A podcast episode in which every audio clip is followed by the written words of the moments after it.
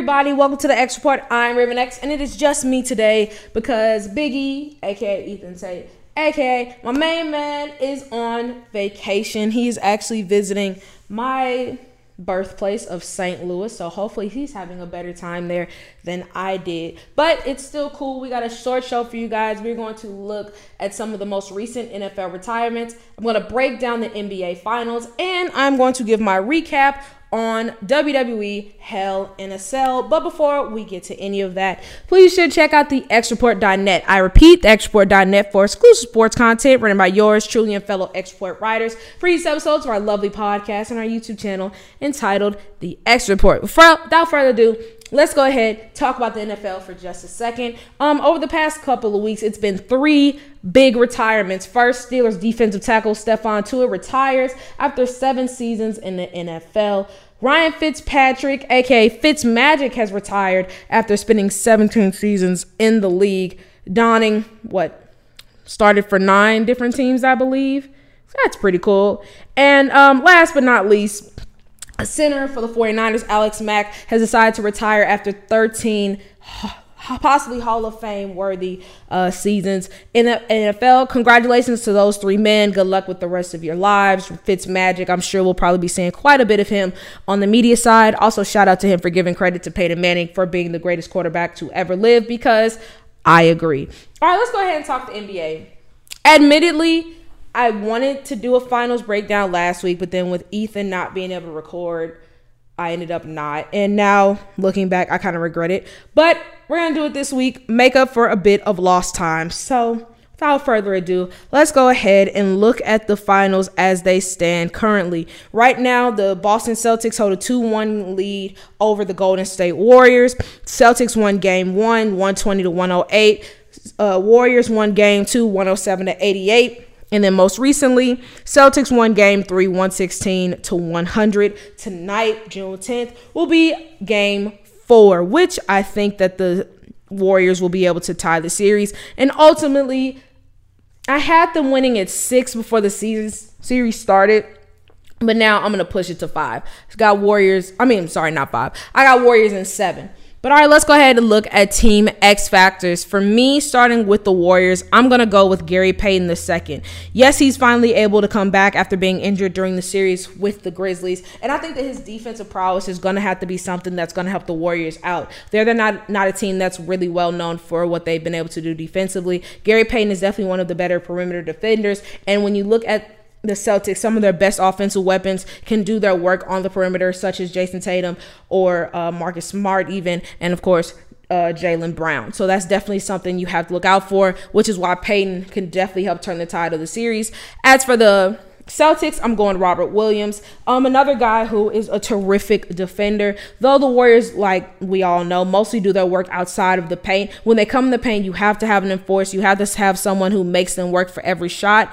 And I think Robert Williams is that guy. Now, keys to victory as mentioned, series already going. Celtics looking good right now, but what's it going to take for them to keep that going? Well, let's say do what got you here. As we know, they were arguably the best defensive team in the league this season. Numbers really back that up. So, what do you do against a spread an offense that can just do everything, offensive players who can score from all over the yard, minus Draymond Green. Well, you got to do what you did, and that's play terrific defense. As we've seen so far in the first uh, three games of the series, they really have not been too outclassed defensively. I mean, they've definitely done a nice job of holding firm, making Steph and company earn their shots, played great. Um, played great defense, gave them very little space to breathe. And other teams who tried to do that, for the Warriors, sometimes they they've been able to exploit them, but that has not necessarily been the case this time around. So the Celtics have to keep it up. As for the Warriors, spread the wealth as we know, there are, are some snipers on that team. Of course, Steph Curry, Klay Thompson are the big names. But I mean, Jordan Poole is really coming to his own. Andrew Wiggins has had some moments. Um, Gary Payton, when necessary, can make some shots. So, with that being said, I think that the way that the Warriors can continue to keep the Celtics off balance is by continuing to spread the wealth and not have it just be their two main offensive guys doing most of the dirty work. Um, next up, my bold prediction. It's funny because my original bold prediction was Jayson Tatum was going to lead all players in points per game average. However, that's looking like that may be a bit null and void. So, my next bold prediction. You know what? I I. You know what? Screw it, I'll do it. If the Boston Celtics win the series, Jaylen Brown will be Finals MVP. If that seems shocking to you, just look back at when the Warriors defeated the Cavs and Andrew, Andre Iguodala won Finals MVP. And my Finals prediction, as I said, I think Warriors in seven with um, Steph Curry ultimately winning Finals MVP. All right, let's go ahead and move on to the WWE. Like I said, quick show. Um, let's recap Hell in a Cell, which I will admit I was with my friends back in Memphis, so I was not as um how should I say observant to it as I normally would be. I was watching it, but I was also kind of like in and out fighting friends, holding katanas. It was a blast. I love Memphis. All right, so here's what happened. Bianca Belair gets the win after capitalizing on the manhandle manhandle slam by Becky. Uh, Bobby Lashley overcomes the odds. Kevin Owens beats Ezekiel in the quest for the truth. Judgment Day wins and shows that Omnipotence won the day. Uh, Madcap Moss gets the biggest win of his career after defeating Baron Corbin. Um, Austin Theory retains his U.S. title, and Cody Rhodes wins. But did the fans lose? Because that was a great match. Let's not get that twisted. But I think everybody was really excited to see what's going to happen with Cody, and now we got to wait possibly six more months after that torn pec, which, like I said, God bless him. He's a trooper. He's cool as hell for doing it. But it's like, well, at what cost? We shall see.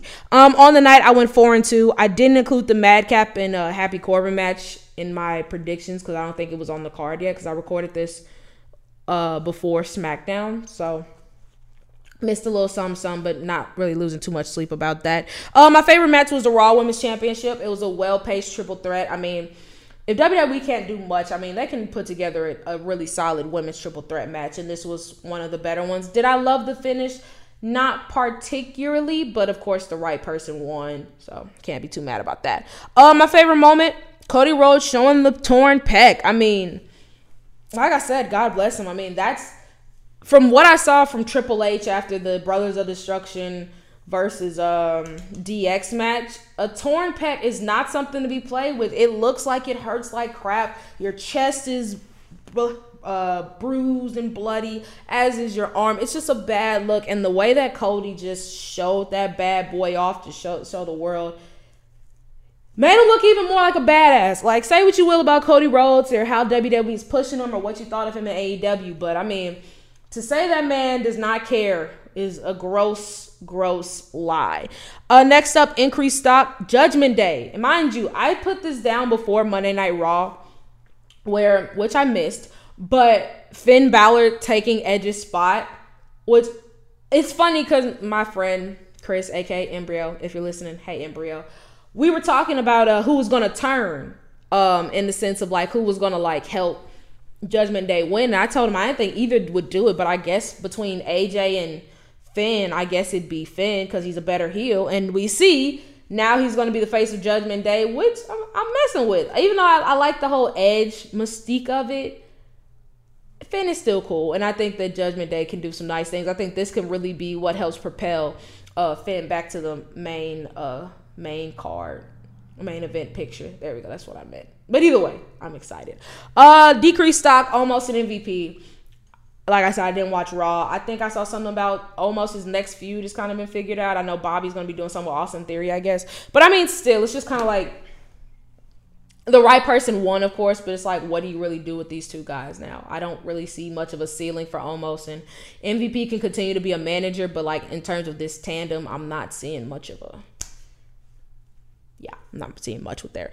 Um, my one booking decision, I would have had Becky take the pin. I know this is a way to kind of keep Becky looking strong. But I mean, why Asuka got to take the pin? It should have been Becky.